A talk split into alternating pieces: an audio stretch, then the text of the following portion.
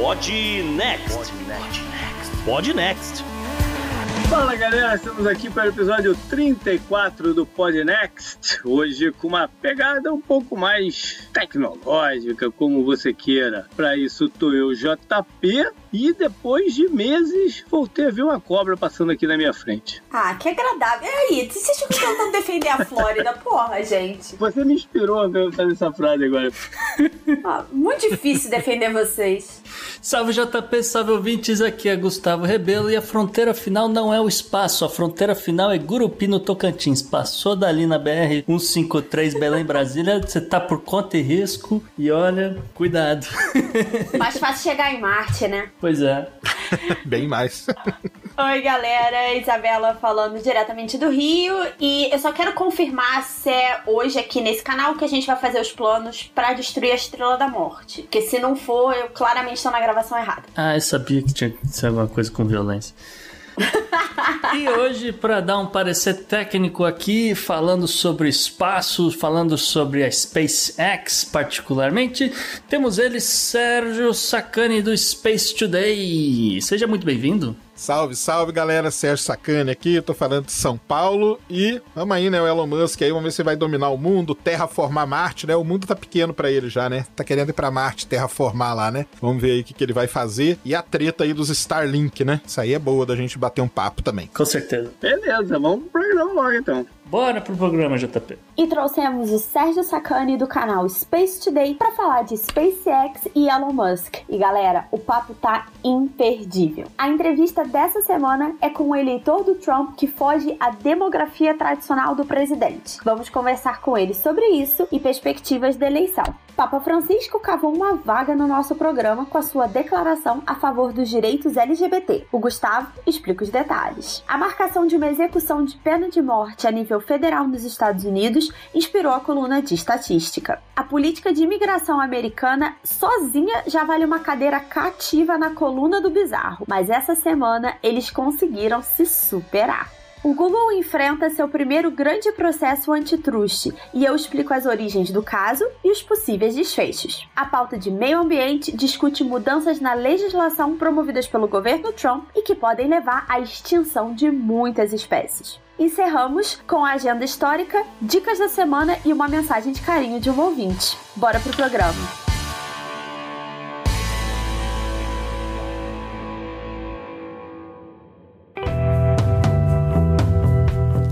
Assunto quente da semana.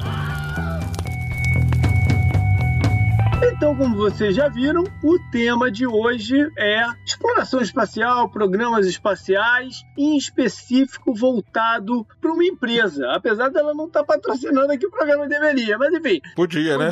é, voltado para uma empresa que teve um ano de destaque, né? A gente está chegando perto do final de 2020, finalmente, e é hora de começar a ver o que mais aconteceu no mundo que não só o, o, coronavírus e tal. E um dos destaques mesmo de 2020 foi a ascensão da SpaceX e, e, o ganho de mercado, por que não dizer assim, deles num segmento que é bem único, né? bem, bem específico. A gente já trouxe o Elon Musk aqui no programa como personalidade, né? figuraça. Acho que a gente já trouxe como bizarro também, ou ele acabou saindo fora do bizarro? Acho que saiu, a gente ia trazer e saiu fora. Mas né? ele então, entra em qualquer um, viu? Acho que a gente juntou tudo. A gente juntou, enfim, a gente já trouxe ele aqui mais de uma vez, com certeza. E hoje vamos falar desse empreendimento dele dele que, né, que, que de repente vai ser um. Por mais que a Tesla esteja né, ganhando uh, campo aí bastante no, no, nos últimos anos, talvez a SpaceX seja a grande empresa dele no, no momento. E para isso, então, a gente trouxe o, o que vai dar muito mais autoridade aqui na parada. É, antes da gente entrar na parte técnica, Sacani, é, eu queria comentar a parte econômica, né? O JP falou que são empresas que estão crescendo. A SpaceX não é uma empresa empresa que é negociada em bolsa, né? Por enquanto. Não é por, por uma coisa do próprio Elon Musk, né? A SpaceX é uma outra coisa da, dele. É um, é um, na verdade, depois nós vamos falar mais, mas é tipo um sonho de criança dele. Sim. E ele sempre falou que ele nunca ia negociar na bolsa, né? Mas tem o valuation, né? O valuation dela Exatamente. ontem, eu acho que tava com 101, né? Acho que era 101 bilhões que ela vale. Eu ia, eu ia puxar esse assunto da SpaceX e da Tesla. Tem muita gente que defende a ideia que, na verdade, quando você compra, especialmente Tesla, né, que você consegue comprar ação, qualquer pessoa consegue, você, na verdade, está comprando Elon Musk, né? Porque as empresas não dão esse dinheiro todo. Isso é uma expectativa de que esses sonhos do Elon Musk se tornem realidade. Então, falar de Elon Musk é crucial. Isso é uma verdade para a maioria das empresas assim que foram consideradas startups, né, e cresceram um bocado, se tornaram, foram vendidas por bilhões e poucas delas de fato geram geram o retorno que o pessoal espera. É tudo muito especulativo, né? Mas JP, eu ouso dizer que a SpaceX é a maior empresa dele, é até maior do que a Tesla. É só que a questão de timing e questão de dar retorno ainda. É, o que eu ia comentar tem a ver com isso do Gustavo. Tipo, por exemplo, não é comparável a questão do negócio. Você olha Facebook lá atrás, era só uma grande ideia. E depois começou a dar uhum. dinheiro. A, o problema da SpaceX e até da Tesla é que elas ainda estão dando. estão precisando de muito capital ainda para gerar, né? O Musk coloca muito dinheiro para fazer as tecnologias se provarem viáveis. A gente vai falar dos foguetes que são reutilizáveis, que é um ponto-chave do negócio. Parece que as coisas estão caminhando mais lentas do que ele gostaria. É, tem até o famoso Musk Time, né? Pra quem não conhece, tem as coisas que ele fala assim, ah, em 2000 e tal, nós vamos pra tal lugar, em 2020. Falava que 2020 a gente é pra Marte, né? Uhum. Já empurrou pra que ano, então? Cara, ele, sexta-feira, teve um congresso virtual da Mars Society, que chama, que é uma sociedade lá, até do. tem escritores e tudo mais. O Elon Musk ficou a tarde inteira falando com o pessoal, eu até assisti a fala dele. Ele falou, pra ir pra Marte, né, pra quem não sabe, a gente só pode ir a cada dois anos, né, por causa da oposição e da posição dos planetas planetas. Então, esse ano a gente mandou três sondas para Marte. A próxima janela é 2022. Aí a próxima janela é 2025, que vai dar, porque vai ser dezembro de 2022, vai cair lá em janeiro de 2025. Ele falou já que na próxima nós não vamos e nem na outra. Então, talvez só em 2027 tá? Então, tudo que o Musk fala, para quem segue aí as coisas dele, você sempre coloca o Musk Time, que chama. Que é o tempo que ele fala é, é, é uma coisa, o tempo real é outra coisa, entendeu? então tem que seguir isso aí, tem que filtrar um pouco as coisas que ele fala. E vocês falaram aí dele tá como personalidade, personalidade bizarra, né? Porque ele fala demais às vezes também, né? Ele adora um Twitter da vida, né? E a dancinha lá no palco da convenção? Vocês viram é, o videozinho? Sim, sim. Me lembrou muito o Rubem Barrichello, né? Na, na, assim. Não, cara, mas assim, ó, quando fala de SpaceX com ele, você vê que é um negócio que é, é, é, a paixão dele mesmo. Tanto até que tem aqueles memes, né? Olhe para alguém igual o Elon Musk olha pro foguete dele, entendeu? Sim. Porque você vê quando ele lançou o Falcon Heavy, né? Que é o grande foguetão dele, que na verdade nem precisava existir, se você for ver bem, por demanda de mercado e tudo. Cara, ele comemora, né? Quando ele lançou os, os astronautas agora, né? Em agosto aí na Crew Dragon, que a gente fala, uhum. cara, ele comemorava, parecia. Ele, depois do lançamento, ele saiu, cara, com os caras da empresa. Ele foi num bar beber com os caras da empresa, entendeu? Ele não foi lá na NASA dar entrevista coletiva, nada disso, entendeu?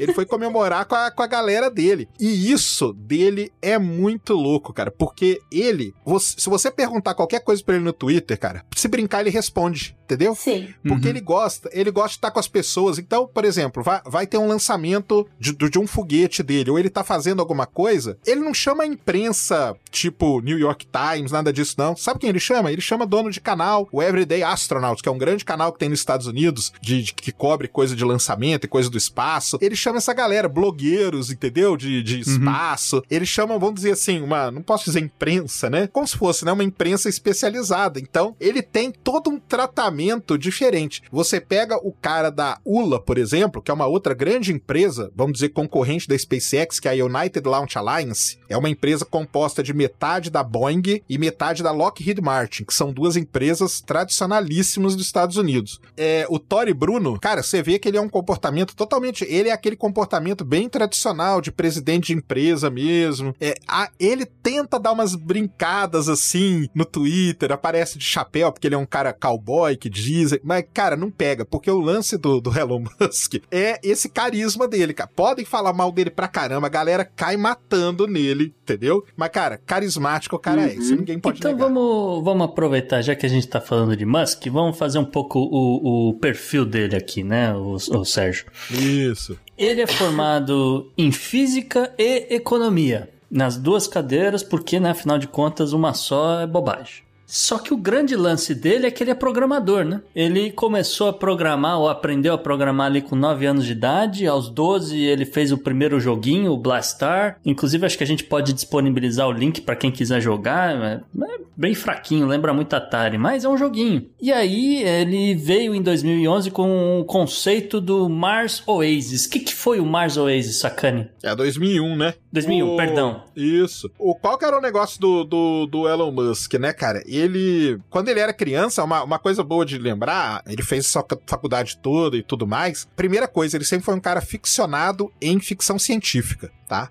Sempre. Tanto, tanto que o nome do foguete, né? Falcon 9. Falcon, vocês sabem por quê, né? É por causa da Millennium Falcon. Millennium Falcon. É. Sim. E o nome das balsas dele, Just Read the Instructions e Of Course I Should Love You, é tudo nome de livros aí da ficção científica, tá? Então, o pessoal até fala, ah, por que, que tem esse nome? Cara, é nome que é da coisa dele, dos livros que ele lia quando era criança e tudo mais, né? E ele começou ali no, no nos anos 2000 com a ideia, né, esse Mars Oasis aí, na verdade, foi uma, uma das primeiras ideias que teve do que a gente chama de terraformar Marte, entendeu? Ele foi um cara meio que encabeçou isso aí. Só pra gente fazer aqui um negócio, hoje ele já não fala mais nisso, tá? Ah, Mas é, ele começou. É, hoje, hoje você vê que ele nem fala mais em terraformar Marte, porque ele viu que é um negócio complicado. Mas qual que era a ideia dele? Era ir para Marte e, no caso do Mars Oasis, era fazer tudo em, em, embaixo de uma estufa mesmo e tirar a água da calota polar, tirar a água da subsuperfície de Marte e tentar colocar ali plantas e tudo mais, começar a criar uma vegetação. E isso ia criar uma vamos dizer, uma mini atmosfera, pelo menos dentro dessa estufa, né? Hum. E a gente começar a viver. Depois ele até expandiu essa ideia, tem até o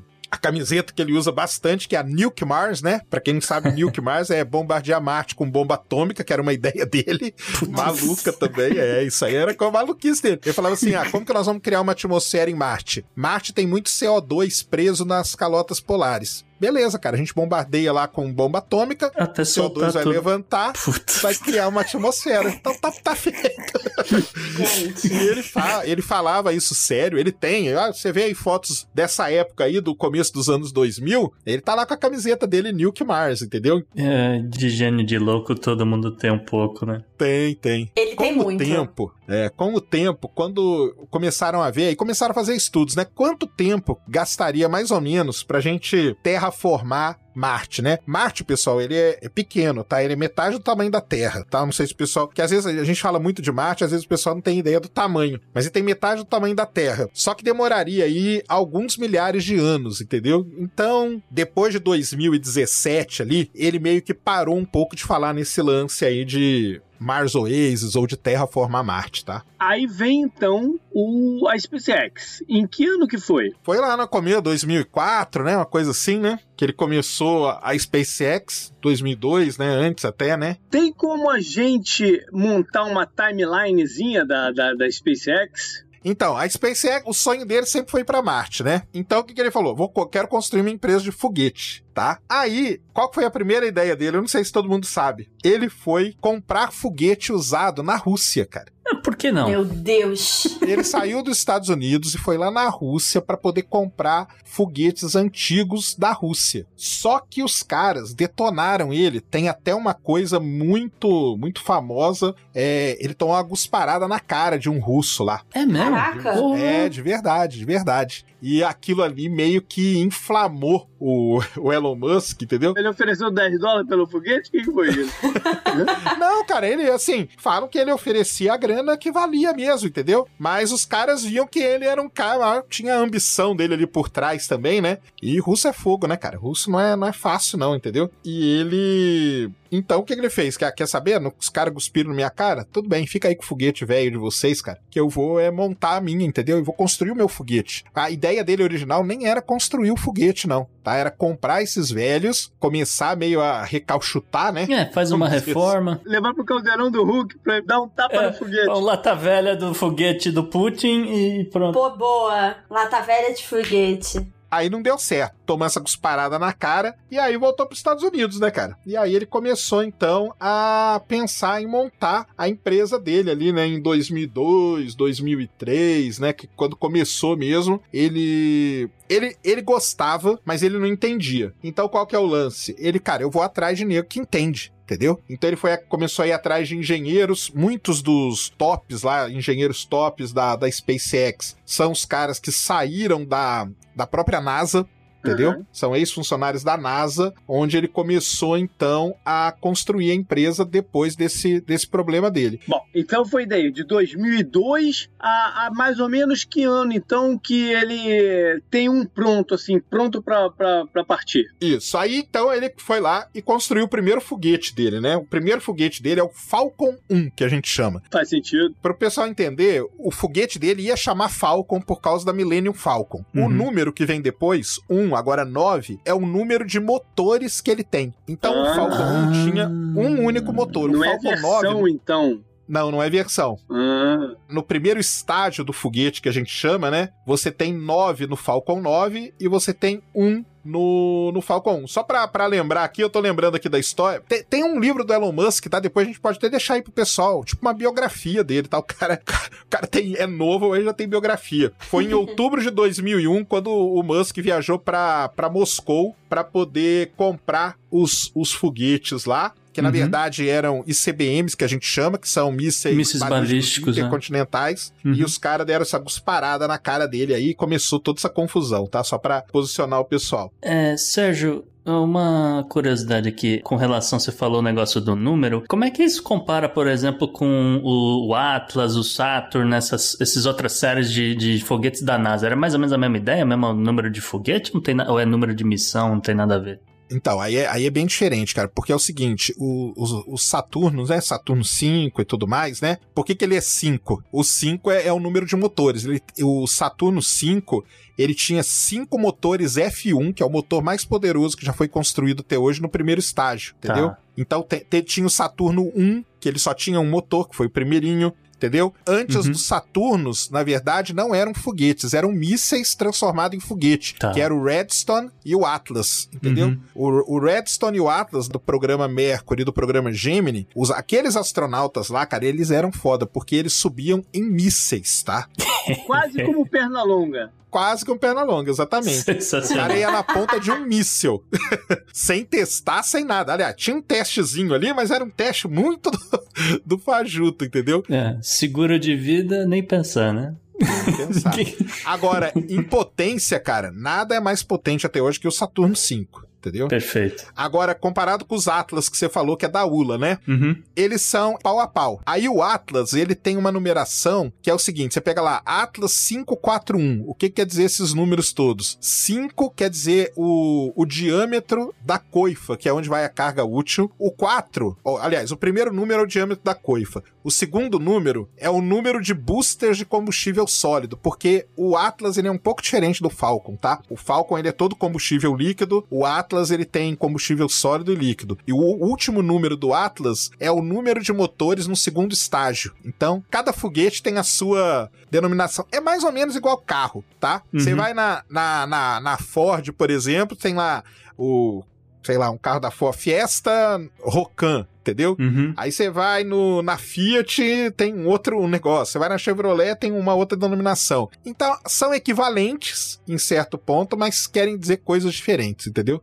Legal. Excelente. Vamos, mas vamos voltar para a SpaceX. É, vamos voltar para a timeline, que eu acho que é interessante aqui. Então, em 2002 ele cria a empresa. E aí, que ano que ele vai ter, então, o, o, o foguete operacional? Isso, então em 2000, 2003, né, quando o, prime o primeiro lançamento do Falcon 1, na verdade, é no novembro de 2003. Tá? Então foi Isso bem foi... rápido. É, né? foi uhum. rápido. E aí depois ele começou, ele lançava o Falcon 1 e tudo mais, mas ele não tinha um grande contrato, ele não tinha nada. Então, na verdade, era só grana que ele estava colocando ali, sem muita coisa, né? E estava sendo só no esquema exibicionista, mostrando o foguetão pra galera, é isso? Exatamente. Ele tava basicamente mostrando o foguete pra galera e ele estava querendo entrar no mercado de lançar satélite que aí sim é uma grande coisa, cara. E isso é que coisa que pouca gente imagina, né? Que é você ter Aqui nós estamos falando de uma empresa, tá? Mas é uma empresa, pessoal, tá? Que ela é praticamente um país, tá? Uhum. Tem poucos países no mundo que lançam tanto foguete quanto a SpaceX sozinha, tá? Com certeza. E esse, esse mercado aeroespacial, existe até um termo, né? Que o pessoal aqui da economia vai saber melhor que eu, que é o Space Business entendeu? Sim. Que é lançar satélite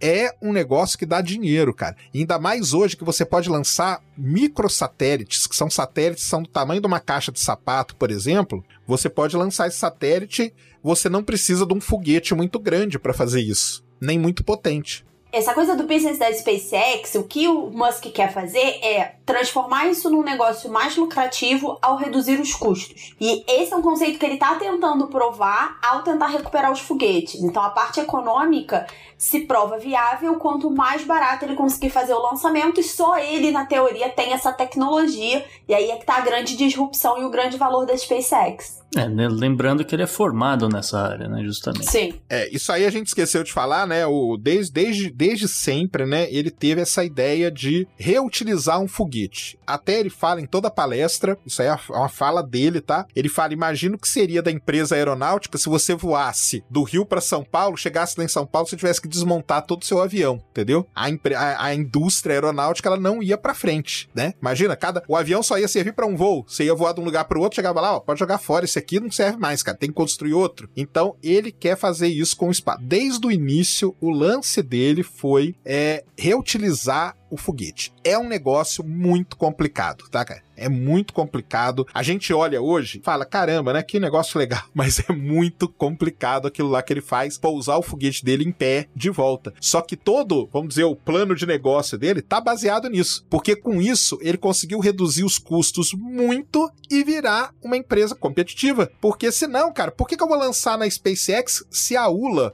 tá aí há 50 anos lançando foguete, cara, por que, que eu vou lançar nessa empresa nova que tá surgindo aí agora, entendeu? A ULA, então, ela é mais especializada nessa questão de, de levar satélite, é isso? Isso, a ULA é. A ULA é satélite, isso aí. A SpaceX também, né? Uhum. E a, agora tá levando astronauta, mas a ULA também tá querendo levar astronauta com a Boeing, né? Então, é aquele negócio, né? Se a gente for colocar empresas que são competidoras hoje no mercado, a ULA compete diretamente com a SpaceX. Elas brigam por contrato das Forças Armadas, elas brigam por contrato de países pelo mundo que querem lançar satélites e elas brigam por contratos da NASA. Então, vamos naquela ideia da timeline, quando é que então ele começa a fazer trabalhos específicos para a NASA? Então, aí a gente só tem que voltar só um segundinho e falar um negócio. Em 2011, a NASA decide, é, decidiu um pouco antes, né? Decidiu em 2009 ali, Uhum. ela decidiu aposentar os ônibus espaciais. shuttle, Que era né? as shuttles, isso É. aí, isso aí mesmo. Ela resolveu aposentar por vários motivos, que daria mais uns três programas aqui. Talvez, talvez o principal é que muito em breve elas precisariam ir no Luciano Huck também, né? também, também, também. É motivo econômico, é motivo de segurança, né? Foi o programa que mais matou astronauta, né? Eu ia dizer, tem um 14, né? problema de PR aí, porque né, deu problema na Challenger, depois na Columbia. Isso, então tinha esse problemaço todo. Pra mim, pessoalmente, não tem nada mais lindo do que um ônibus espacial. Pra mim, a única nave espacial mesmo que a gente Fez foi o ônibus espacial, entendeu? Concordo. Mas a NASA, então, o que, que ela fala? Ela resolve aposentar os ônibus espaciais e abrir para o mercado. Aí ela faz o programa comercial de carga dela. Ela, ela quer que empresas apresentem propostas para levar carga para a estação espacial. A primeira coisa dela era isso. A astronauta, ela decide pagar para a Rússia. Então ela pagava 80 ah, paga ainda, né? Não, não paga mais não, porque a última foi agora, semana passada. Mas ela pagava 80 milhões de dólares por cada assento na nave Soyuz para ir para a estação espacial. Olha. É dinheiro. 80 milhões de dólares por um assento? Que, que passagem de ônibus cara, hein? É, carinho, né? e não é de ônibus, não, é num Fusquinha, porque a Soyuz é lá da década de 70. Mas funciona, que é o que importa. Funciona, funciona. Isso que eu ia falar. É veinho, mas funciona. Então, quando a NASA resolve propor esse programa, né? Duas empresas apresentam as propostas. Uma é a SpaceX e a outra é uma empresa que hoje não existe mais, que ela foi comprada, chamada Orbital. E a SpaceX então fala assim: "Não, eu quero entrar nisso". Aí a NASA fala: "Então, cara, beleza, só que você tem que provar pra mim que você consegue soltar qualquer coisa no espaço". E aí entra uma história muito legal do Elon Musk. Nesse momento, isso aí era 2009, 2010, nesse período aí, o Elon Musk, ele tem quatro foguetes só, quatro. Tá? Aí ele lança o primeiro, explode. Lança o segundo, explode. Lança o terceiro, explode. Ele só tinha mais um foguete, porque a NASA só ia fechar o contrato com ele se ele provasse que podia levar uma carga para o espaço. E aí, no quarto e último lançamento, ele consegue então colocar, ele coloca até, é até famoso essa história, ele leva um queijo, Uhum. né, pro espaço e tudo mais. Ele sempre tem essas coisas dele. aí. E ele conseguiu então é, ele teve o carro ali com o Falcon Heavy, né?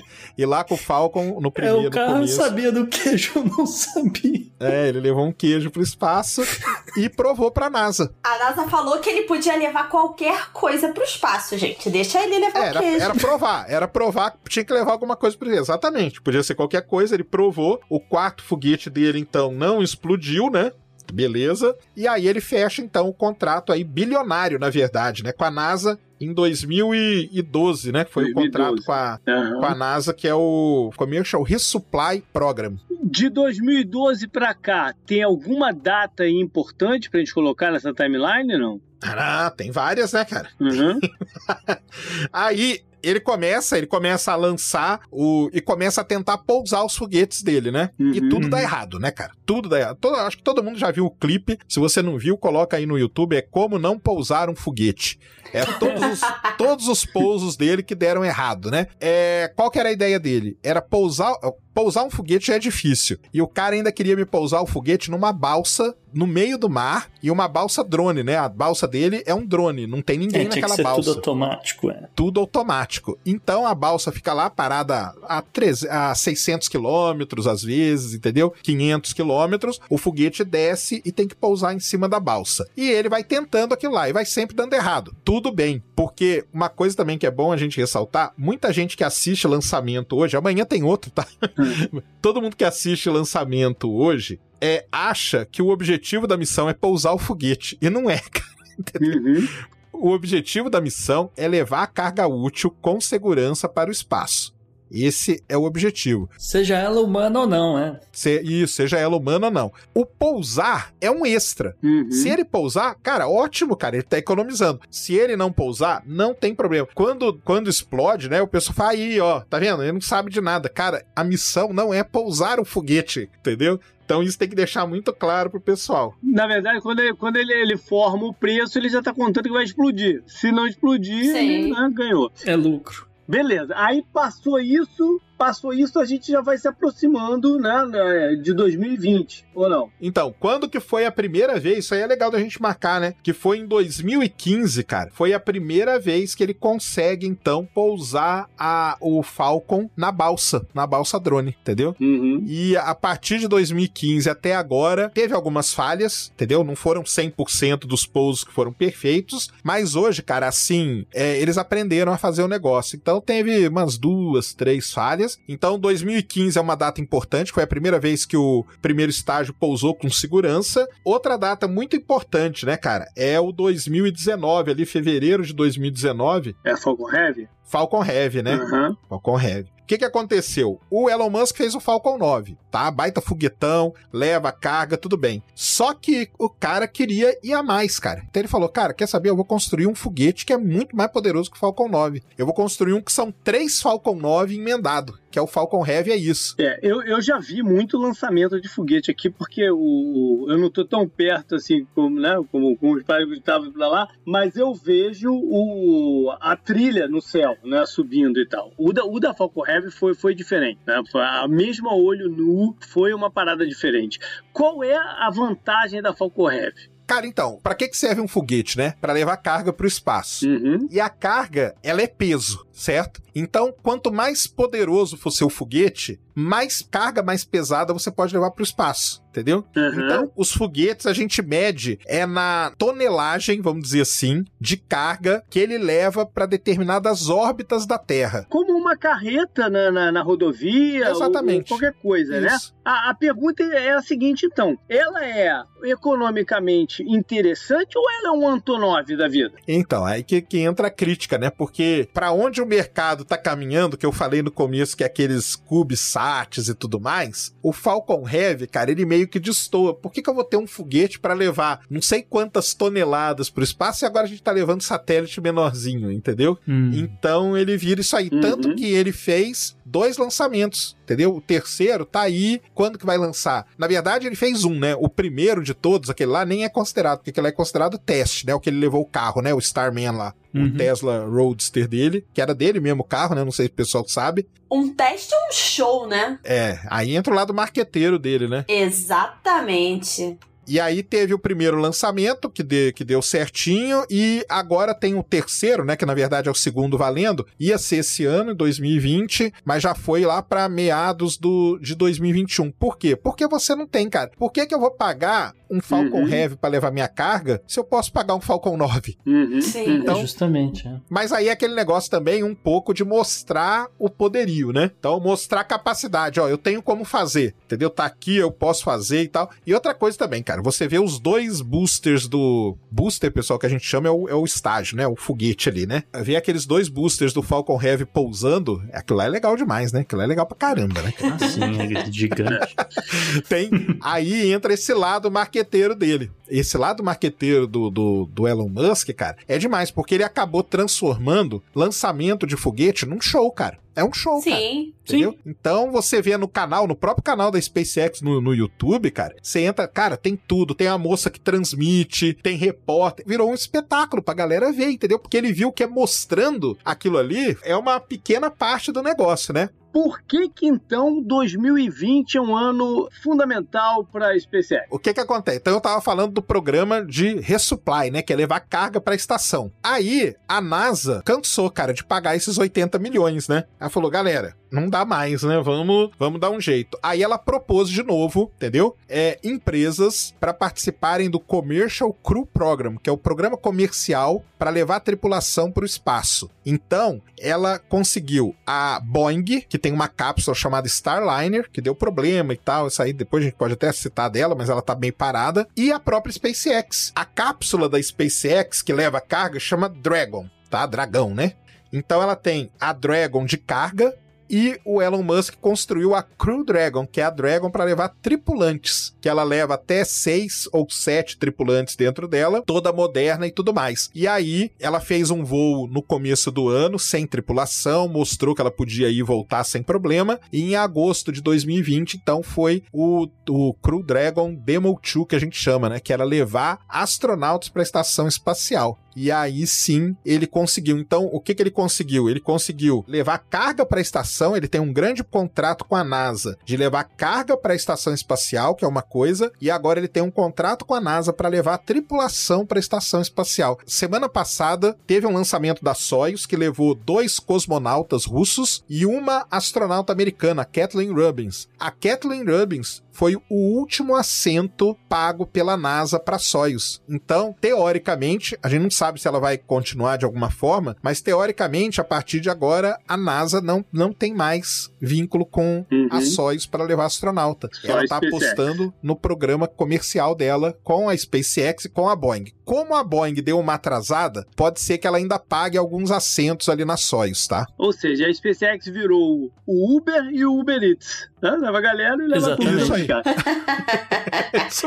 Então vamos mostrar pro pessoal por que, que é tão mais eficiente né, usar a SpaceX do que a NASA seguir construindo seus, seus brinquedinhos e botando para funcionar. Né? Onde, onde tá aí a pegada e, e- e você tem números para isso, né? Então, uma coisa que a gente precisa deixar bem claro para todo mundo que tá ouvindo, cara, a NASA, a NASA hoje ela não tem foguete, tá, pessoal? Aliás, desde 2011, a NASA não tem foguete nenhum. Ela tá construindo o próximo dela, que é o gigantão lá, o SLS, que é o Space Launch System, que é uma ideia toda dela lá e tal, mas por enquanto a gente nem sabe quando vai ser lançado direito, talvez em 2021, mas não tem ideia. Então, só para deixar claro, porque muita gente confunde, né? Mas a NASA não tem foguete hoje. Então ela tem que usar, se ela quer lançar uma sonda para Marte, por exemplo, ela tem que usar ou a SpaceX, ou a ULA, ou a Ariane, que é europeia, entendeu? O James Webb, que é o grande telescópio lá que vai ser lançado ano que vem, ele vai ser lançado pelo Ariane 5, que é um foguete lá da Europa, que é de uma outra empresa chamada Ariane Space. Então, existem empresas no mundo que lançam essas cargas para o espaço. Então, vamos pegar aqui o Atlas, tá? O Atlas 5 é o que lançou a sonda para Marte agora em julho. Um lançamento no Atlas 5, ele custa na, só para deixar claro aqui que esses números são aproximados, tá? A gente, óbvio que nenhuma empresa abre sabe quanto que ela gastou para lançar uma carga, né? Mas em aproximadamente um lançamento do Atlas 5, ele tá na casa dos 110 milhões de dólares. Tá? Então custa 110 milhões de dólares para você lançar um foguete, uma, uma, um satélite. Né? Você constrói seu satélite na sua casa e quer lançar no Atlas 5, 110 milhões de dólares você lança nele, tá tudo tranquilo, sem problema nenhum. No Falcon 9, dizem, né, que gira ali na casa dos 30, 30 milhões, dependendo da carga, ele, ele é 60 milhões. Tem, tem uma, uma margem aí, tá? Então a gente não pode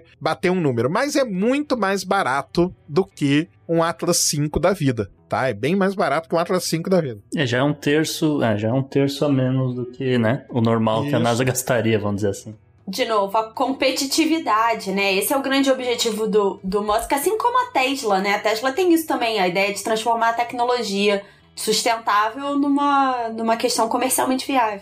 Isso. Então o que que acontece? É esse lance dele voltar ao primeiro estágio, isso aí economiza bastante, porque você não precisa construir outro. Você paga basicamente o combustível que vai dentro dele, né? Só isso que você tá pagando. E outra, hoje o Elon Musk ele recupera a coifa também, que é a carenagem, que é aquela, aquela coisa que protege o satélite antes dele chegar no espaço, vai uma a ponta do foguete ali, aquelas duas partes elas abrem. A gente chama aquilo uhum. lá de carenagem cada metade dela custa aí na casa dos 6, acho que milhões, entendeu? Hoje ele tá recuperando. E é muito legal ver a recuperação disso. Ela desce de parafoil, que a gente chama, né? Que é um paraquedas motorizado, vamos dizer assim, e ela pousa na rede de um navio.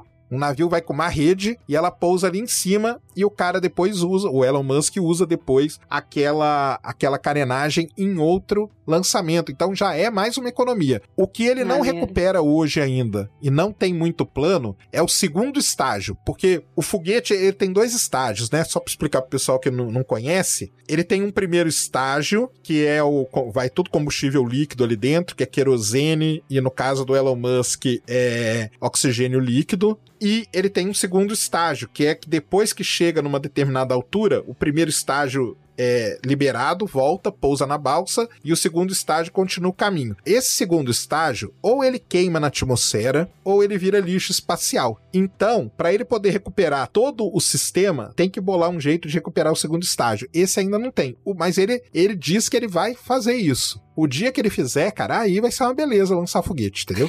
Aí vai ser. Aí vai ficar muito Uma beleza pro bolso mesmo. do Musk, né? Ah, uma beleza pro bolso dele. Uma outra coisa que a gente pode, pode comentar também é do Starlink, né? Que eu não sei se o pessoal sabe, que é o que tá dando muita confusão hoje em dia, que é a rede de internet rápida do Elon Musk. Então, tudo que, que a gente falou até agora é ele lançando para outras empresas, ou para NASA, ou para outros países. Teve um lançamento agora há pouco tempo que ele lançou o Salcom 1B, que é o satélite argentino, entendeu? Uhum. Então, a Argentina queria lançar um satélite, ela fez a conta ali e falou: onde que eu vou lançar? Beleza, vou lançar no Falcon 9. Só que o Elon Musk, ele tem um lance dele mesmo, que é o chamado Starlink, que é a internet de banda, banda rápida, né, de banda larga, que ele pretende colocar na órbita da Terra 13 mil satélites. Tá? Esse que é tá. o lance. É um número grande. É um número grande. Ele tem licença para lançar até 30 mil. Por que disso? Por... É, a licença Mas quem, é até 30. Quem, quem é que dá essa licença pra ele? É, boa pergunta. É tudo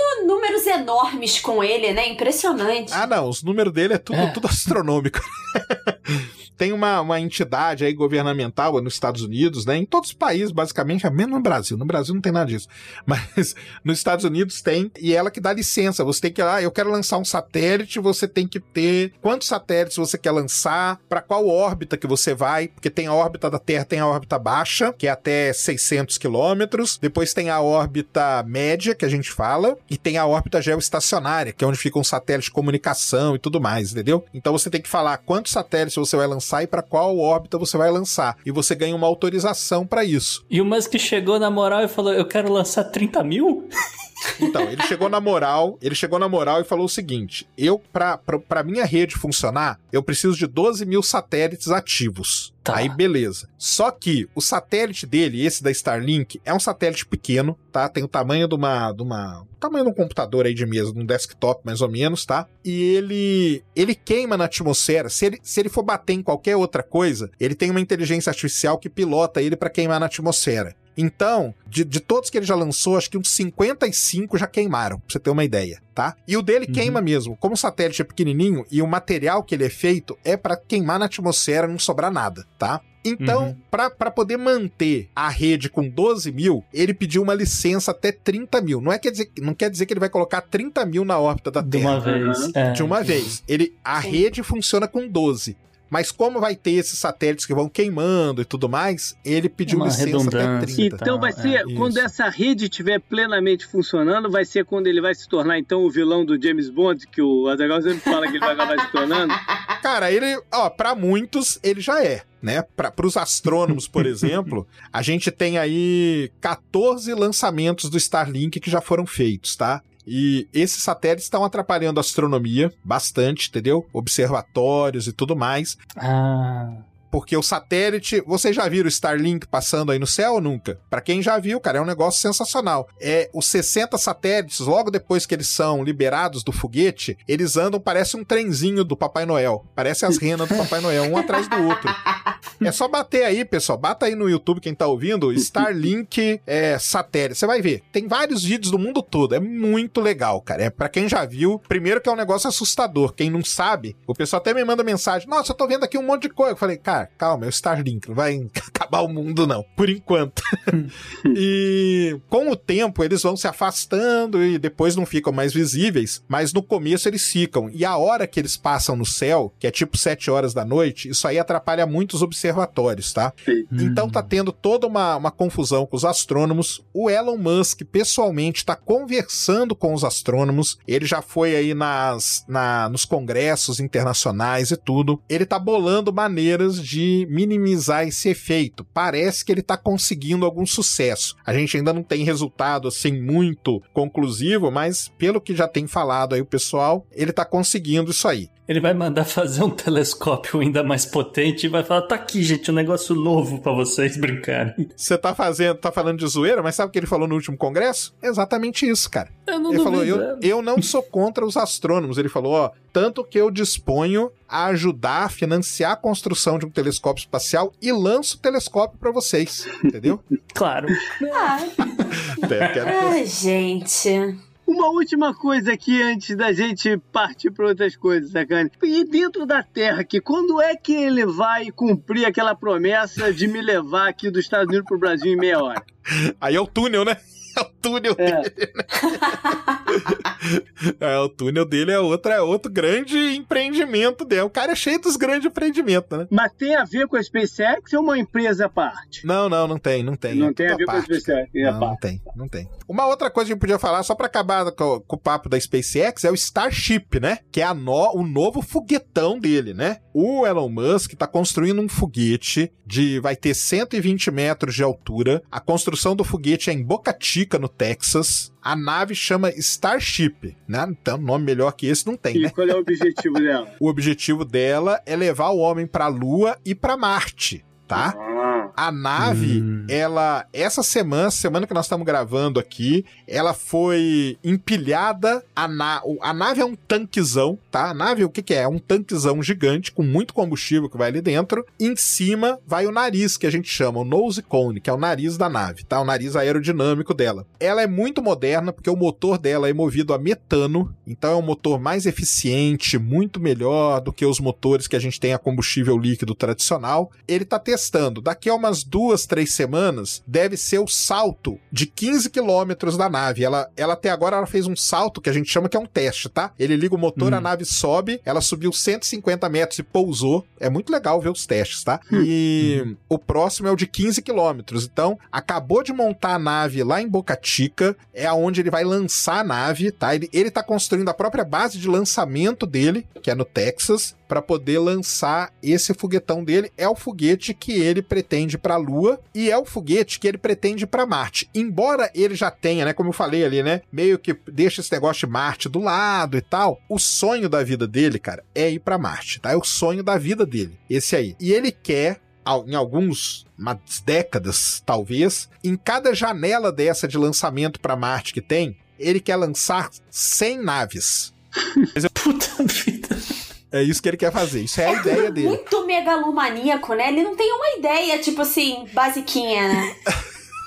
Então, vamos supor, a cada dois anos a gente pode ir pra Marte. Então, a cada dois anos, ele quer lançar 100 Starships. 100 de uma vez, claro. Cada Starship vai 100 pessoas. E o que, que essa galera toda vai fazer lá? Orbitar, olhar o espaço, tirar foto, fazer selfie e voltar. É turismo? Não, não. Aí é o lance de colonizar. Turismo tem o japonês lá, o artista japonês famoso lá, o, o milionário. Artista não, bilionário japonês, que tá ajudando a pagar a Starship para dar uma volta na Lua. Aí ele quer colocar dentro da Starship um monte de artista e tudo mais, músico e tal, e é, entrar na Starship, dar uma volta na Lua e voltar. Matt Damon tá na lista? Não, Matt Damon é, é Marte, Gustavo. É Marte, Errado, a Marte. viagem errada. Olha só, eu assisti Avenue 5, cara. Eu não entro nessa porra nem a porrada. Up next, então. Up next. Up next.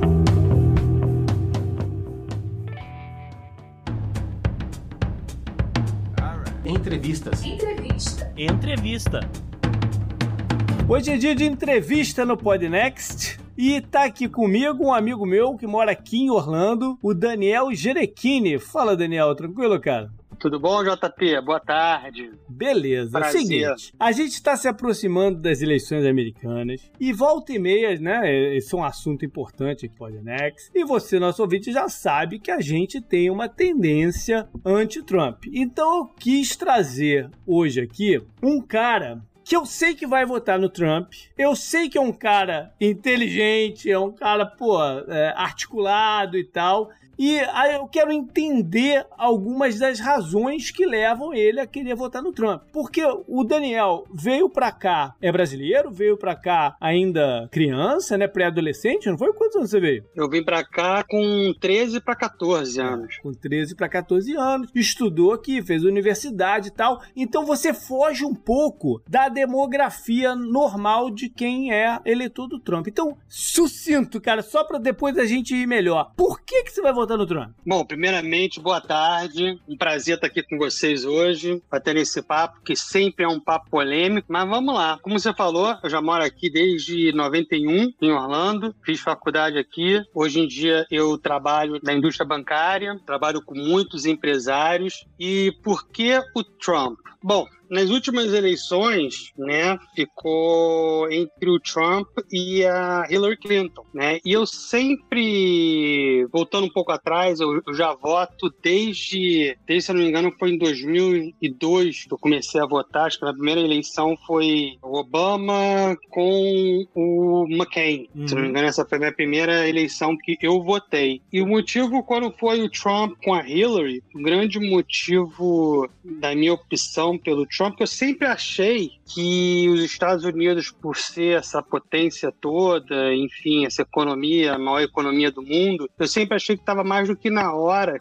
de, de repente, ter um empresário governando o país. Entendi. Tanto é que teve na eleição do Obama com Romney. Eu fui, votei no Romney porque ele era um empresário antes de ser um político, né? Se eu não me engano, ele foi presidente do Staples, né? Daquela Uhum. cadeia de lojas. E eu sempre tive essa visão achando que hum, seria interessante ter um, por mais polêmico que o Trump foi, que o Trump é, eu sempre achei que seria interessante ter uma- um presidente com uma visão mais empresarial. Deixa eu te fazer É. uma pergunta. Você, como você falou, você trabalha com banco. Trabalho. Recentemente veio aí, né, vazou, ou- ou foi colocada na mídia algumas das informações sobre o imposto de renda do Trump. E lá em- tem uma indicação de alguns endividamentos meio questionáveis. Você falou que olhou para esse lado empresarial. Você não acha perigoso, em termos de conflito de interesses, esse tipo de endividamento? Olha, sempre tem esse risco, né?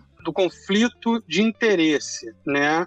Mas ao mesmo tempo, voltando ao ele e a Hillary, quando ele foi presidente, quando ele ganhou as eleições, que uma das coisas, um dos fatores que eu, que eu procuro, que me interessa muito num presidente, é como ele administra a economia do país. Uhum. Entendeu? Então, esse para mim é um fator entre a lista de vantagens que eu vejo no presidente, a economia é sempre em primeiro lugar. Pelo menos tem sido assim nas últimas eleições. Nesse requisito, a gente vendo antes da pandemia, para mim, na minha opinião, o Trump veio fazendo com muito sucesso. Uhum. Né? Se você parar e olhar os números antes de fevereiro, até mesmo até fevereiro, quando começou a pandemia aqui nos Estados Unidos, a economia estava indo de vento e polpa. É, os números, principalmente toda a parte, o desempregado, os números mais baixos, inclusive entre as minorias, aqui na Central Florida, por exemplo, a construção indo de vento e polpa, muito Uhum. trabalho, muitas coisas. Então, eu acho que nesse requisito, eu não vejo, pelo menos até agora,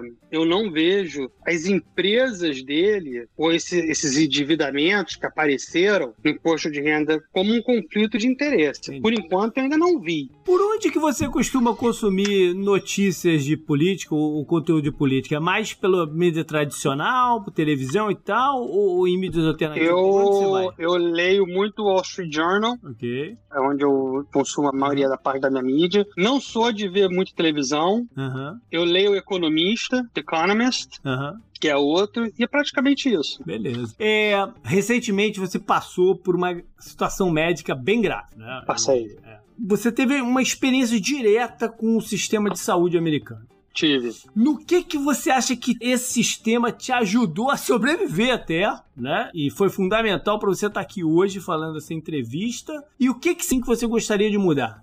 Bom, primeiramente eu passei por um transplante de fígado e eu fui tratado pela Mayo Clinic em Jacksonville. Mayo Clinic, para quem não conhece, é considerado um dos maiores hospitais, um dos melhores hospitais do mundo, principalmente na área de transplante. E nós temos a sorte de ter uma aqui na Flórida. Então, em termo falar de transplante aqui nos Estados Unidos é uma coisa milionária, é uma, é uma fortuna. Não, não tem dinheiro que pague. Graças a Deus, no meu caso, tem um bom seguro, me ajudou bastante nesse transplante, tanto na parte financeira como na parte hospitalar com os médicos. Eu fui super bem tratado pela minha clínica. Eu escuto muita gente falar que ah, os médicos nos Estados Unidos não são bons. Eu não tenho o que reclamar. Eu não tenho o que reclamar em relação a isso. Eu até brinco o hospital Mayo Clinic, que no início fiquei muito em dúvida, que eu nunca tinha escutado falar, e falava clínica, o que é clínica? É, eu fui depois descobrir que não, eles são uns anjos aqui na Terra. Então eu sou muito grato por todos eles. E, mas o que, que você viu de problema? O que você enfrentou ali no meio do caminho? Tu fala, cara, isso aqui tinha que mudar para a população ter uma chance, né?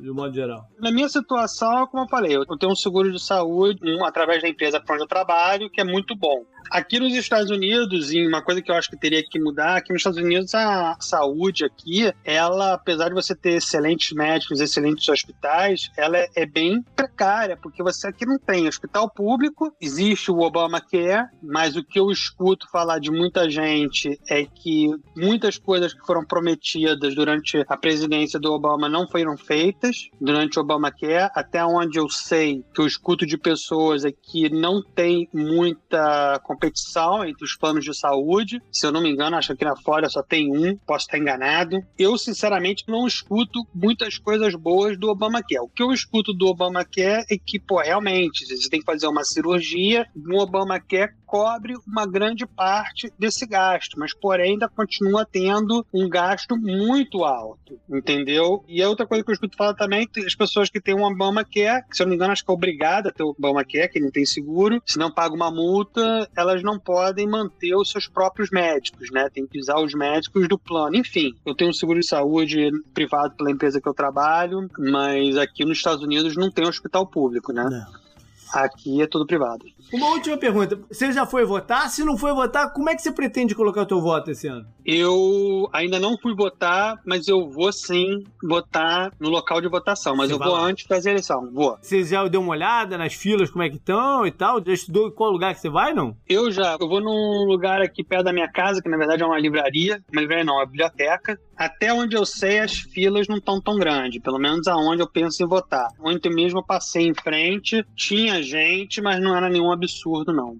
Legal. Eu acredito Daniel, que tá tranquilo. valeu, cara. Valeu muito. Vamos encontrar em qualquer hora aí pra ver um jogo do Mengão.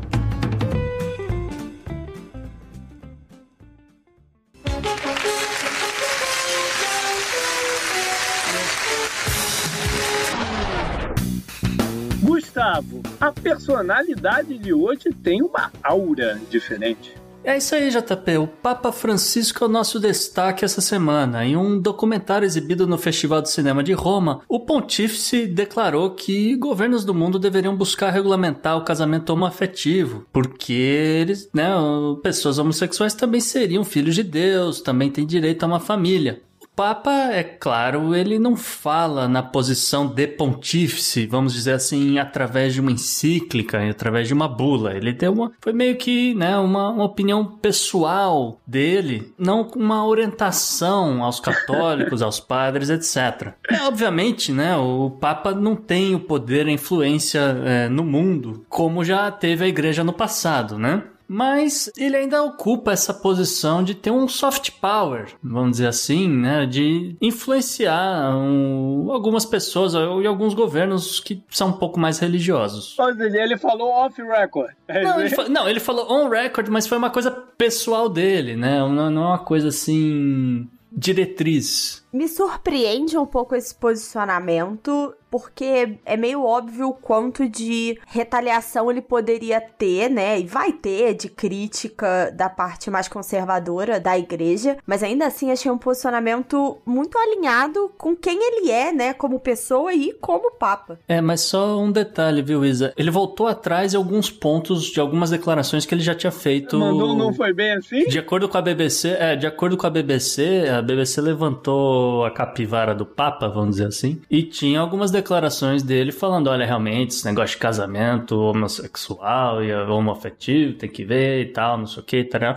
Mas aqui, claramente, nesse documentário que foi exibido no festival, ele, ele fala com todas as letras: não, a galera tem, tem direito, é filho de Deus, tem direito a ter uma família, constituir uma família, ser feliz, etc. É, é, é aquilo que você falou, ele não tem como alterar a lei do, dos países, né, pra, pra uhum. permitir ou não. O máximo que ele pode dizer é se a pessoa vai pro céu ou pro inferno, né, atualmente. É o máximo que ele pode dizer aí do, do da, da, parada. Que até bem pouco tempo, encaminhamento subentendido é que iria pro inferno, né? Então, é, mas eu acho que balança algumas pessoas sim, viu, JP? Mesmo não sendo um posicionamento oficial, acho que é um posicionamento religioso muito importante também, como referência, então... Não, é com certeza, é o contraste da igreja, por exemplo, a igreja ortodoxa. Sim. Hum? Thumbs up pro Papa. É isso aí. Up next. Up next. Up next.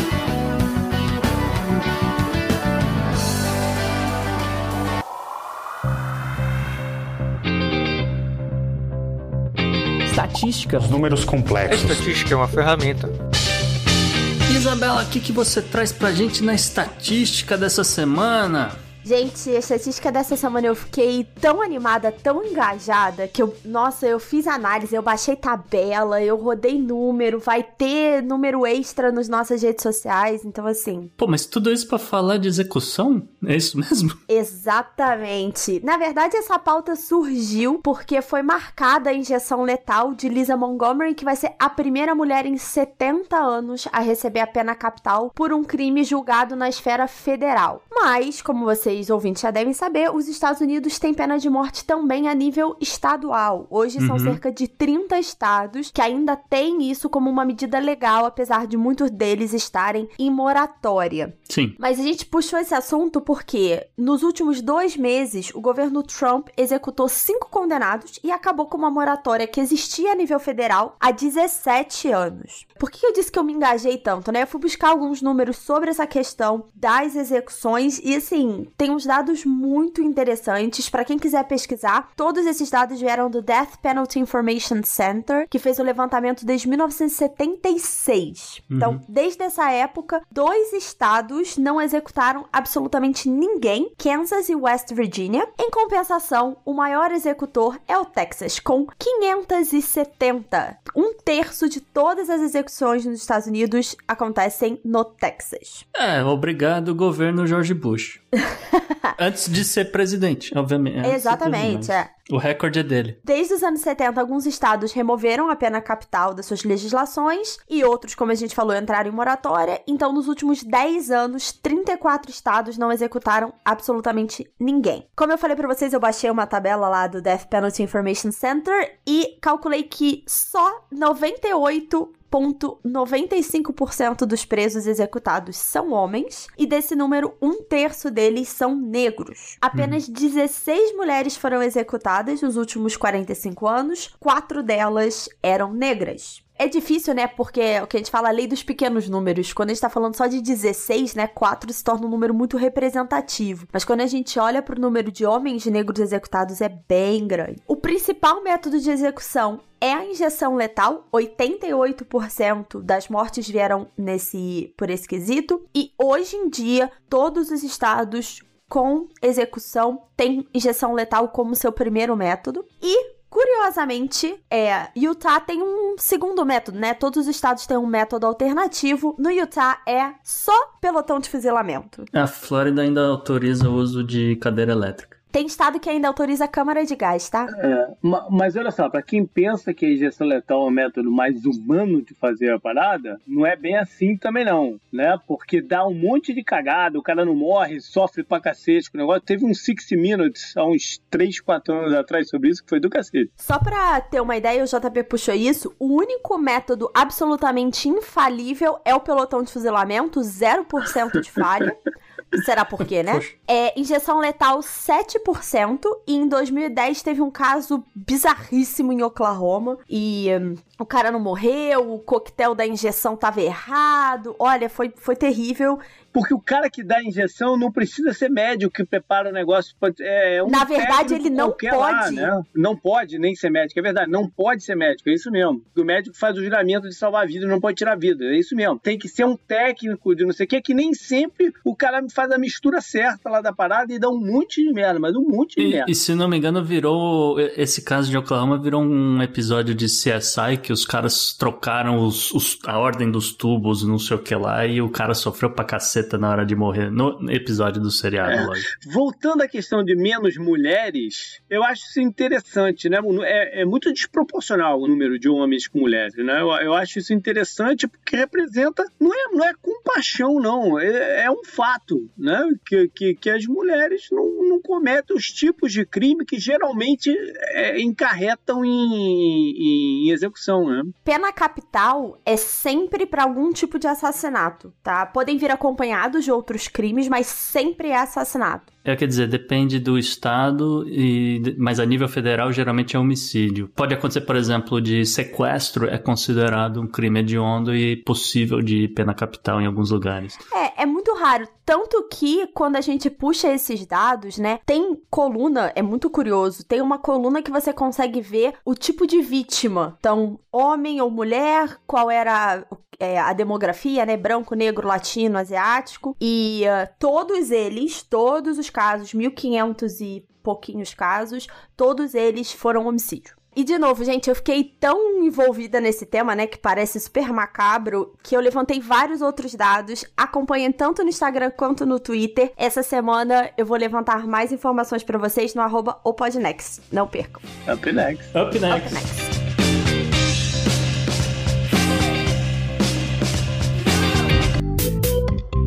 Our enemies are innovative and resourceful, and so are we. They never stop thinking about new ways to harm our country and our people, and neither do we. You can actually see Russia from land here in Alaska.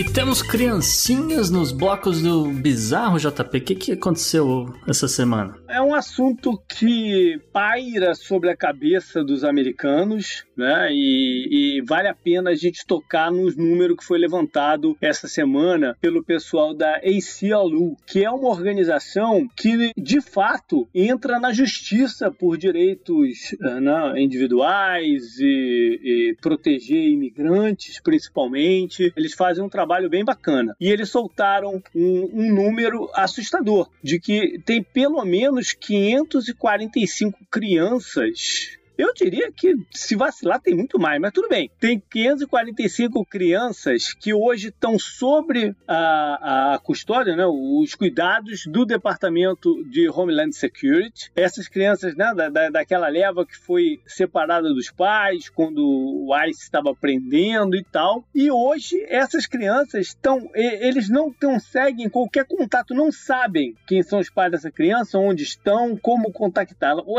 ou seja, elas estão perdidas num limbo burocrático do Departamento de, de, de Homeland. Isso porque boa parte dos pais delas já foram deportados. Estavam separados, os processos correram, não, por conta, as crianças não estavam sendo deportadas, os pais já foram. E agora eles não conseguem localizar os pais das crianças nos seus países. Se vacilar, os, muito desses pais, né, que vieram para os Estados Unidos até fugindo de perseguições, fugindo de violência, se vacilar, já até morreram nos seus países de volta. Então as crianças aí órfãs sem nem saber que estão órfãs. Né? É uma situação terrível e o que trouxe para o bizarro aqui, na verdade, não é nem esse número pavoroso, nem história pavorosa, mas a normalização da coisa. Sim. Que, não, que não é tocada na, na, na, na grande mídia. Provável, hoje a gente está gravando na quinta-feira, está rolando o debate lá entre o, o, o, Trump e o Biden. Provavelmente não vão tocar nesse assunto né, para dar uma espetada no Trump e por aí vai. Imigração sumiu da pauta dos jornais JP. É um absurdo isso. Sumiu, não tem nem mais gente. A verba da imigração foi cortada, não tem nem mais gente. Por sinal, uma coisa engraçada, nem do muro estão falando mais nas eleições, né? Mas, não, assim, sumiu. O assunto de imigração, não, se você abrir hoje, ouvinte, se você entrar hoje em qualquer site, CNN, New York Times, o Wall Street Journal, escolha um, qualquer um portal grande de notícias dos Estados Unidos, você não vai encontrar nada sobre imigração na página principal. É, mas isso aqui não é só, só um assunto de imigração. Isso aqui é um assunto de crueldade, no, no na verdade,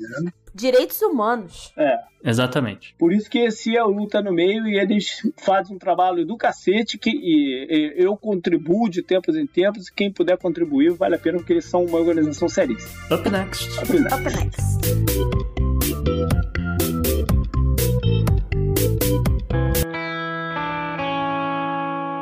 Economy. Economy. Economy. Economy. Economia mundial.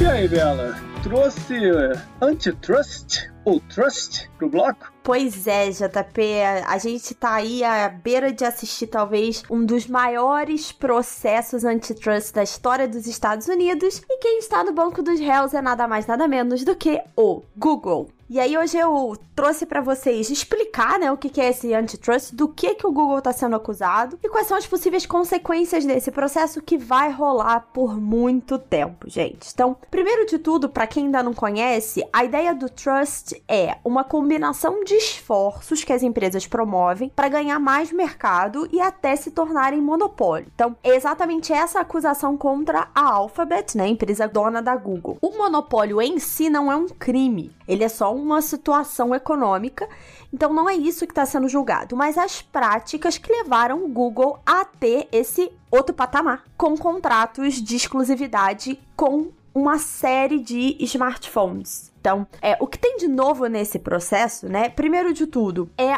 uma, é o primeiro processo contra as big techs. A gente viu que os CEOs tiveram que ir ao Congresso se explicar, mas ainda era ali só uma pressão política mais do que qualquer outra coisa. Então, agora a gente tá vendo um processo efetivo e o Google está sendo o primeiro a enfrentar essa questão com contratos de exclusividade e outras medidas são muito comuns nesse cenário. O que, que acontece com o Google especificamente? Ele é o buscador padrão no Android e aí ele tem contratos de exclusividade com produtores de celular para oferecer o sistema Android e mais do que isso, ele tem um contrato com a Apple para que o buscador padrão do Safari, que é o navegador do sistema iOS sempre busque pelo Google. Então, se você fala com a sua Siri, por exemplo, ela sempre faz a busca no Google. A Alphabet se defende dizendo que há outras ferramentas de busca disponíveis no mercado e que atualmente são responsáveis por 20% do mercado americano em computadores, em busca em computadores, tá? Quando a gente olha para celulares, essa fatia é só de 5% e que a escolha do Google é, na verdade, uma escolha dos usuários finais por causa da qualidade do sistema de busca. E aqui eu vou ter que concordar com eles, né, gente? Quem já tentou um outro buscador sabe que o Google é bem melhor. Não sei se os meninos já tiveram essa experiência. Eu não gosto do Bing, pra ser bem sincero. O Bing, eu, eu, eu fico meio confuso no Bing. Eu já tentei o DuckDuckGo e não acho ruim, não. Acho, acho legal. Porque às vezes, sabe o que acontece? Esqueço de entrar. Do, do, é tão Tá automático. tão acostumado. É tão automático. E, por exemplo, eu uso bastante o Chrome. Então, você liga o Chrome já tá o Google ali, né? Pois é.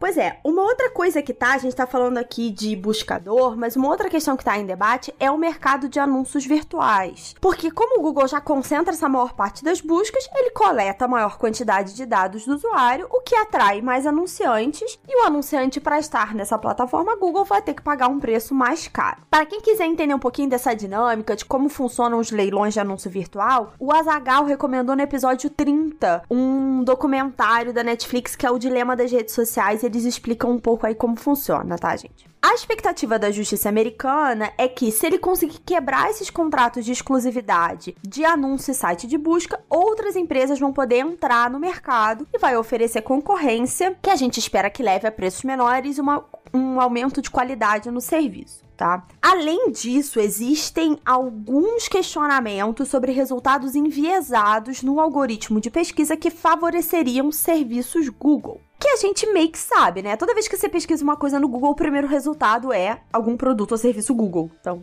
é, não duvido nada que tenha alguma coisa aí nesse algoritmo. Curiosamente, e aqui vale essa, esse vamos dizer assim, essa máquina no tempo, a Alphabet, a Google, só teve possibilidade de florescer nesse mercado de busca online depois de um processo muito parecido contra a Microsoft nos anos 90, em que a empresa foi acusada de impor o seu navegador, ou então Internet Explorer, no sistema operacional Windows. O sistema vinha com internet e não impossibilitava baixar outros, você tinha muita dificuldade de fazer essa instalação. O resultado desse processo foi que o Bill Gates teve que pagar algumas muitas multas e criar mecanismos para facilitar a entrada de concorrentes, e daí nasce o Chrome, o Google e aí o resto é só história. Como eu falei, o processo tá só no começo, então tem muita água para rolar, mas a galera já tá discutindo soluções, quais seriam as possibilidades de desfecho desse processo. Primeiro, a gente poderia ver uma coisa muito parecida com o que aconteceu com a Microsoft, isso é, simplesmente quebrar contrato de exclusividade,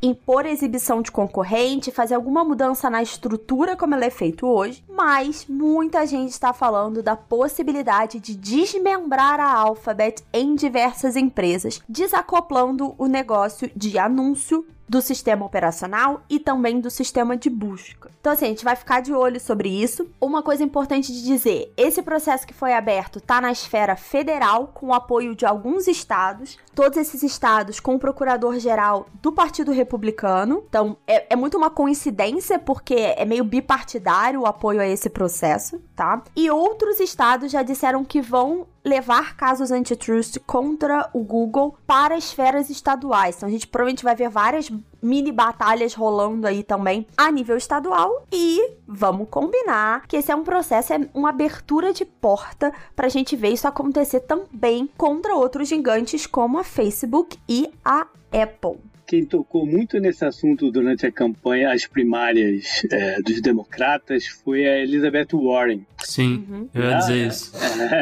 É, ela, se fosse a candidata dos democratas, essa galera aí da, da do Vale do Silício ia estar tá um pouco preocupada. É, a galera já tá preocupada, né? É, não tá não, porque a Kamala Harris é peixe dessa galera. Não, mas eu ia dizer, JP, existe sim uma, uma influência bipartidária de realizar não, pode ter, algumas mas... quebras, inclusive você tem declarações de, de várias, várias uh, lideranças do, dentro do Partido Democrata, próprio Nancy Pelosi, o próprio Bernie Sanders, Ocasio-Cortez, todo mundo tem um, um, pezinho ali. Mas não pra... é a linha de quem tá na, no, no, ticket, vamos dizer assim, democrata, que é o, o Biden e a Kamala Harris, entendeu? Então... Eles estão em campanha. Mas a gente precisa chamar a atenção que, lembrando que os procuradores gerais aqui também tem um grande peso, né? É, até sim. pode ter uma questão política a nível mais alto, presidente, estado e tal, mas o procurador geral é quem tem a faca e o queijo na mão aqui. Sim, você nunca sabe quando você vai sair para vice-presidente do nada. Up next. Up next. Up next.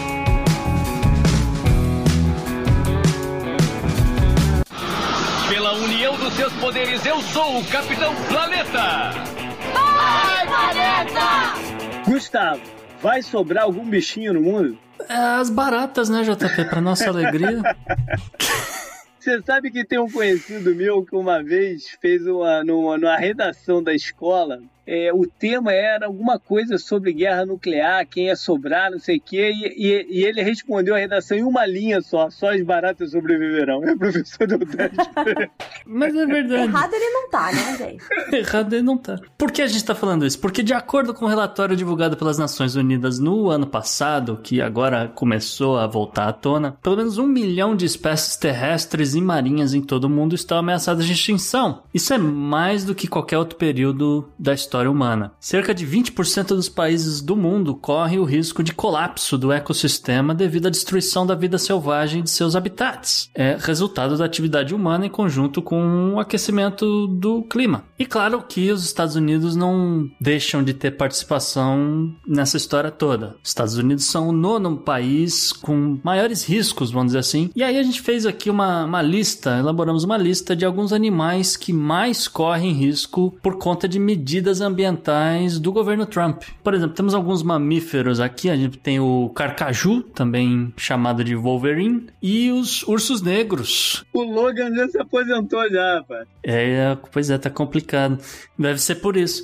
Por quê? Porque houve cortes de proteção de guardas florestais, etc., que justamente faziam um trabalho, um monitoramento para evitar a caça. Algumas aves grandes, como por exemplo o tetraz e a cegonha gigante, né, que são pássaros que são afetados pelas perfurações de petróleo e construções. Eu tenho uma pergunta importante. Se as cegonhas gigantes ficarem extintas, quem vai trazer os bebês? Boa pergunta, Isa. Tá, fica aí a dúvida, biólogos, por favor, respondam pra gente. É, temos alguns peixes, por exemplo, o atum azul do Atlântico. Um, temos alguns mamíferos também, como a baleia franca do Atlântico Norte e as baleias jubartes. E aqui é mais ou menos a mesma ideia do, de cair algumas regulamentações com relação à caça, mas é, aqui especificamente são questões da liberação de equipamentos de pesca que a, até então estavam proibidos. E, por fim, mas não menos importante, abelhas. Olha. Abelhas, porque o governo Trump liberou alguns pesticidas com a presença de neonicotinoides que são extremamente nocivos às abelhinhas. Infelizmente, acabam ocasionando extinção de colmeias inteiras. É terrível. E como é que dizem, né? Se, se acabar as abelhas, acaba a humanidade, né? Não tem essa? Ah, você pode comer qualquer fruta vegetal e aí a coisa vai aumentando. De repente você não tem, é, é, você não tem comida para os cavalos, você não tem comida para os porcos, entendeu? Aí vai escalonando até chegar realmente e acabar é, é a comida para todo mundo. Salve os bichinhos. Up next. Up next.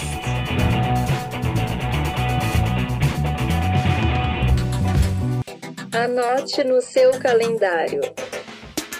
JP tem um pouco de tudo na agenda histórica dessa semana, né? Tá, tá, tá um sambão, mas tem coisas interessantes. Vamos começar por outubro 25 de 1415, por lá atrás. Eu, eu, já trouxe aqui alguns programas atrás a Batalha de Crécy, é, que foi parte do, da Guerra de 100 Anos. Agora estou trazendo a, a, mais famosa delas, que é Agincourt. Agincourt é, é, é o orgulho máximo dos ingleses, né? Porque foi uma vitória vitória totalmente inesperada. Os ingleses, que todo ano, né, durante a guerra, assim, quase todo ano iam lá para a corte, para Normandia, Britânia, sei o quê, e faziam né, ataque, tomavam cidade, depois perdiam e tal. Nessa aí, eles estavam eles estavam numa situação muito ruim e estavam em fuga para tentar chegar a Calais, onde é, é, já era posse deles e tal. No meio do caminho, os franceses, em número muito maior, né, interromperam o, o, o a estrada lá, o acesso, não sei o quê, e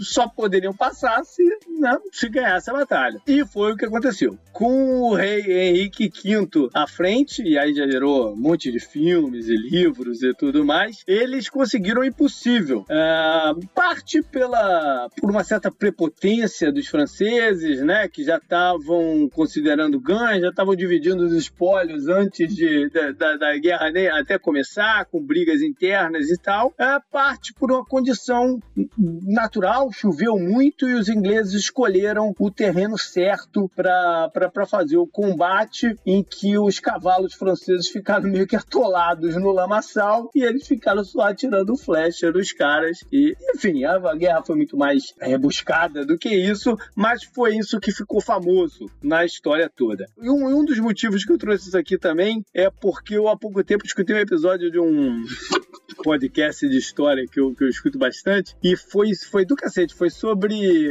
prisioneiros de guerra durante a Guerra dos 100 Anos. E como é que se trata, como é que era o business de prisioneiros de guerra. É do, do cacete, qualquer uma oportunidade mais à frente eu falo sobre isso. Outubro 25 de 1983 os Estados Unidos é, fizeram uma guerra que ninguém se lembra, ninguém conhece, que foi a Guerra de Granada. Eu sei da Guerra de Granada porque o, o falecido marido da minha tia aqui de, de, Orlando é veterano de guerra da Guerra de Granada. Ele era da, da polícia do exército lá e era responsável por guardar uns prisioneiros lá que eles tinham lá. Ele disse que passou meses só tomando cerveja lá, que tinha nada para fazer. Foi uma guerra que mal se atirou, não teve, não teve quase nada.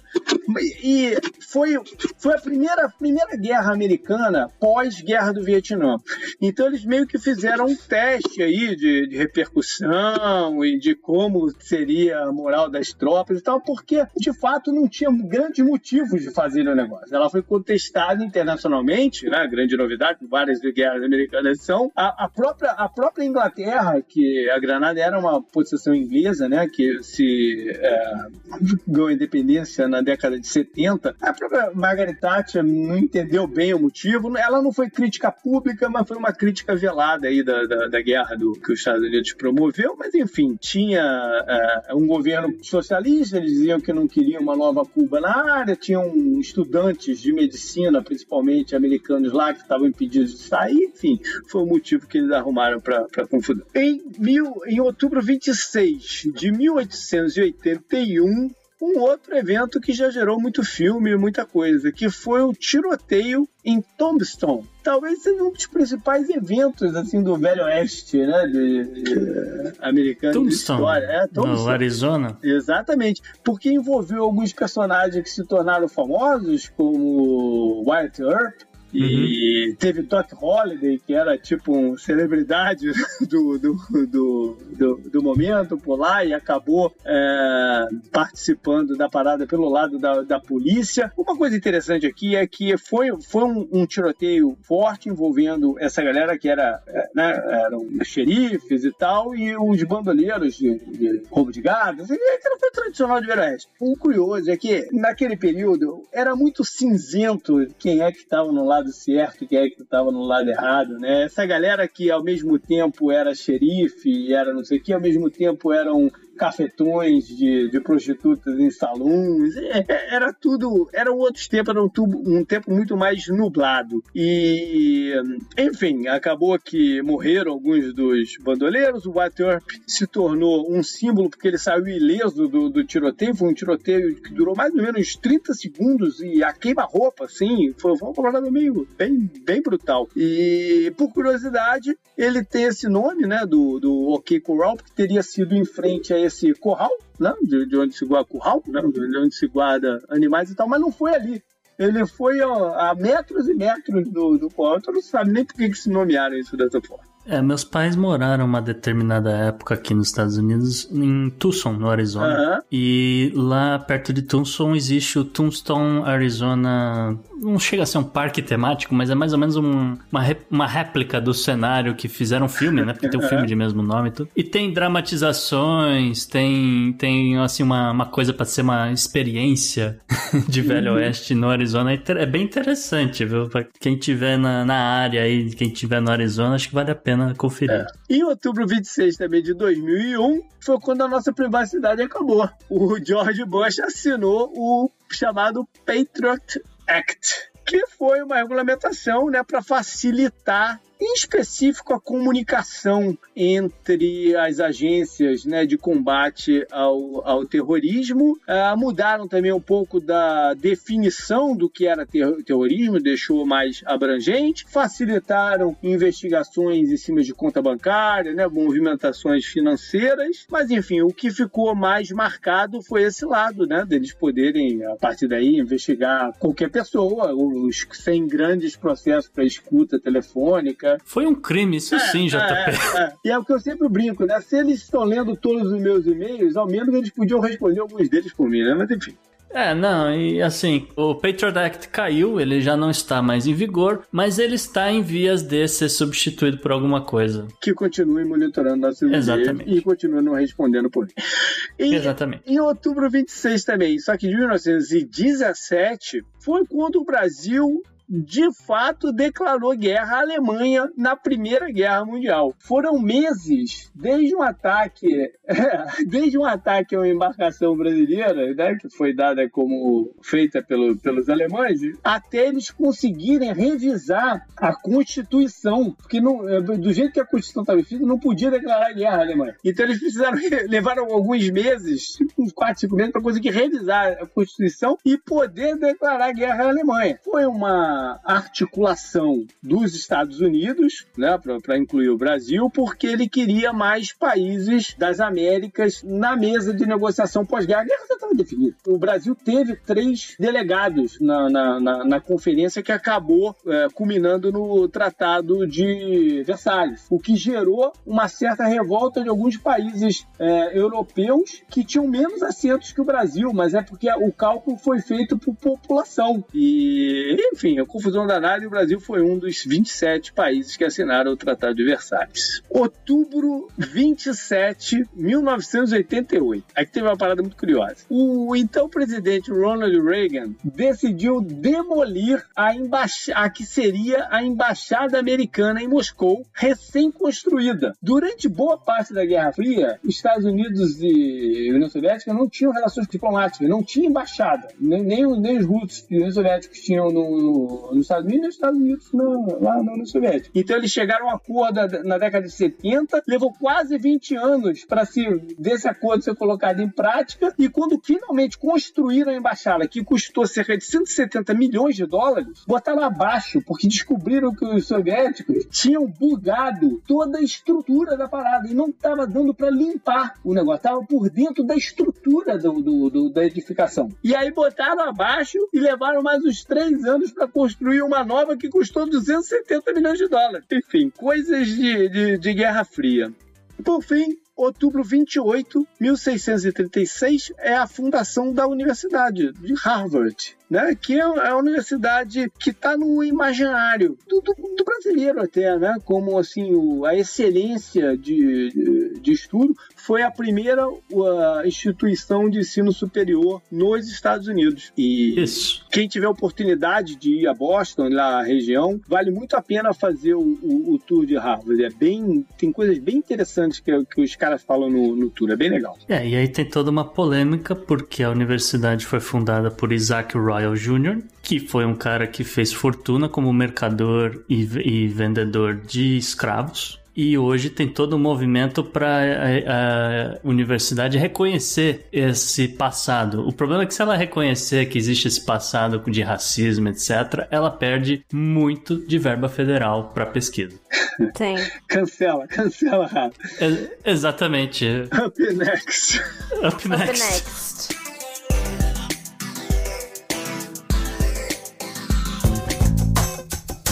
Esse eu recomendo para você.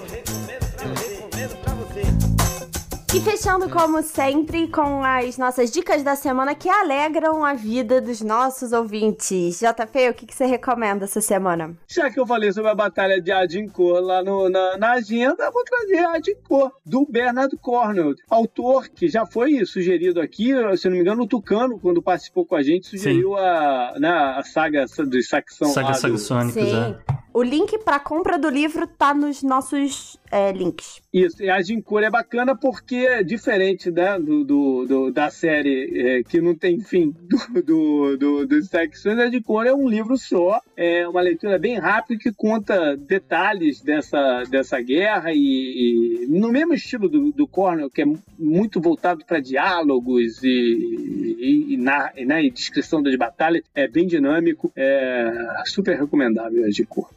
Beleza, e você, Gustavo? O que, que trouxe essa semana pra gente? Isa, nesse clima, vamos dizer, nesse tema de espaço, a fronteira final, eu trago aqui o podcast Planetary Radio, que é um podcast em inglês. Ele geralmente conta com a presença do Bill Nye, que por muito tempo foi a versão americana do Bigman, porém é muito mais popular nos Estados Unidos do que o Bigman. E é, basicamente é uma aula, todo podcast é semanal, falando sobre os acontecimentos da NASA, os, os acontecimentos da SpaceX, as tendências futuras. Ultimamente eles têm discutido muita política. Isso tem sido muito interessante acompanhar as perspectivas é, de investimentos em, na NASA, etc., pelos próximos anos, entende? O que, é que eles esperam de cada candidato. É, é bem bacana, viu? É, tem esse lado político também. Mas, no geral, eles sempre falam de acontecimentos. Então, ah, é a sonda não sei o que lá que passou por Saturno e tá acontecendo isso. Outro dia eles estavam comentando sobre aquela questão do, do que a gente até destacou aqui, o descobrimento do, do, do gás lá em Vênus e por aí vai. Eles seguem o Cometa Halley também, não? Seguem o Cometa Halley também. Então, de vez em quando aparece um cara falando, ah, então quando eu, eu vi o Halley a primeira vez. Realmente tem esse tipo de coisa. É, é, é bem bacana. Safe Skies, galera. Safe Skies. E aí, Bela, o que, que você traz aí, pessoal? Olha, essa semana eu tava precisando de uma coisa mais light, mais good vibes aí. A gente já tá há muito tempo nessa loucura de pandemia. E aí eu voltei para um dos programas que eu mais gosto de assistir para relaxar, que é The Good Place, e que nesse ano terminou com a sua quarta temporada. Aqui no Brasil tá toda disponível na Netflix. E, cara, é piada atrás de piada e eu me divirto horrores. E, obviamente, eu amo a Kristen Bell. Por isso, The Good Place para vocês. Dá pra binge watch aí, gente. Um final de semana que você esteja deprê, senta na frente da TV, se enche de doce, pipoca, sorvete, vai ver The Good Place. Vai sair melhor do que você sentou com certeza. Bacana. E se vocês acham que as minhas dicas não são tão boas assim, tá, gente? A Márcia, que mora em Curitiba, está aqui para provar o contrário. Ela mandou um e-mail pra gente dizendo que ela leu os livros do Carlos Ruiz Afon, que eu citei na live com o Fábio Barreto e depois num episódio seguinte, e diz que eles são, e aqui em caps, absolutamente maravilhosos. Então, Márcia, um beijo por você concordar comigo. Eu amo Carlos Ruiz Afon e pode me chamar de Bela, tá? Não ligo, eu adoro essa intimidade, não tem problema nenhum. Muito bom. Maravilha. Faça então com a Márcia e mande-nos uh, seus comentários, críticas de qualquer assunto, perguntas, né, que queira que tra traga aqui. Pode ser por e-mail, pode ser por contato arroba e JP, só uma, só uma confissão aqui, porque realmente a gente está um pouco devendo ler algumas, alguns e-mails de algumas pessoas, mas a gente recebeu, a gente leu. É que as pautas andam bem longas, assim, então a gente vai encaixar num programa muito em breve, então não tem problema que seu e-mail fique antigo ou coisa do tipo. A gente tem tudo guardado. Maravilha. Mas pode ser também pelas redes sociais. Pode mandar pra gente, por exemplo, pelo Twitter, ou pro JP Underline Miguel, ou para o Gustavo no arroba Gu underline Rebel. E para mim no arroba Bela Fontanella, tudo com dois L's. E sempre para o arroba Opodnext no Twitter e no Instagram. Maravilha. Então valeu, galera. Até mais. Tchau, gente. Até semana que vem. Abraço.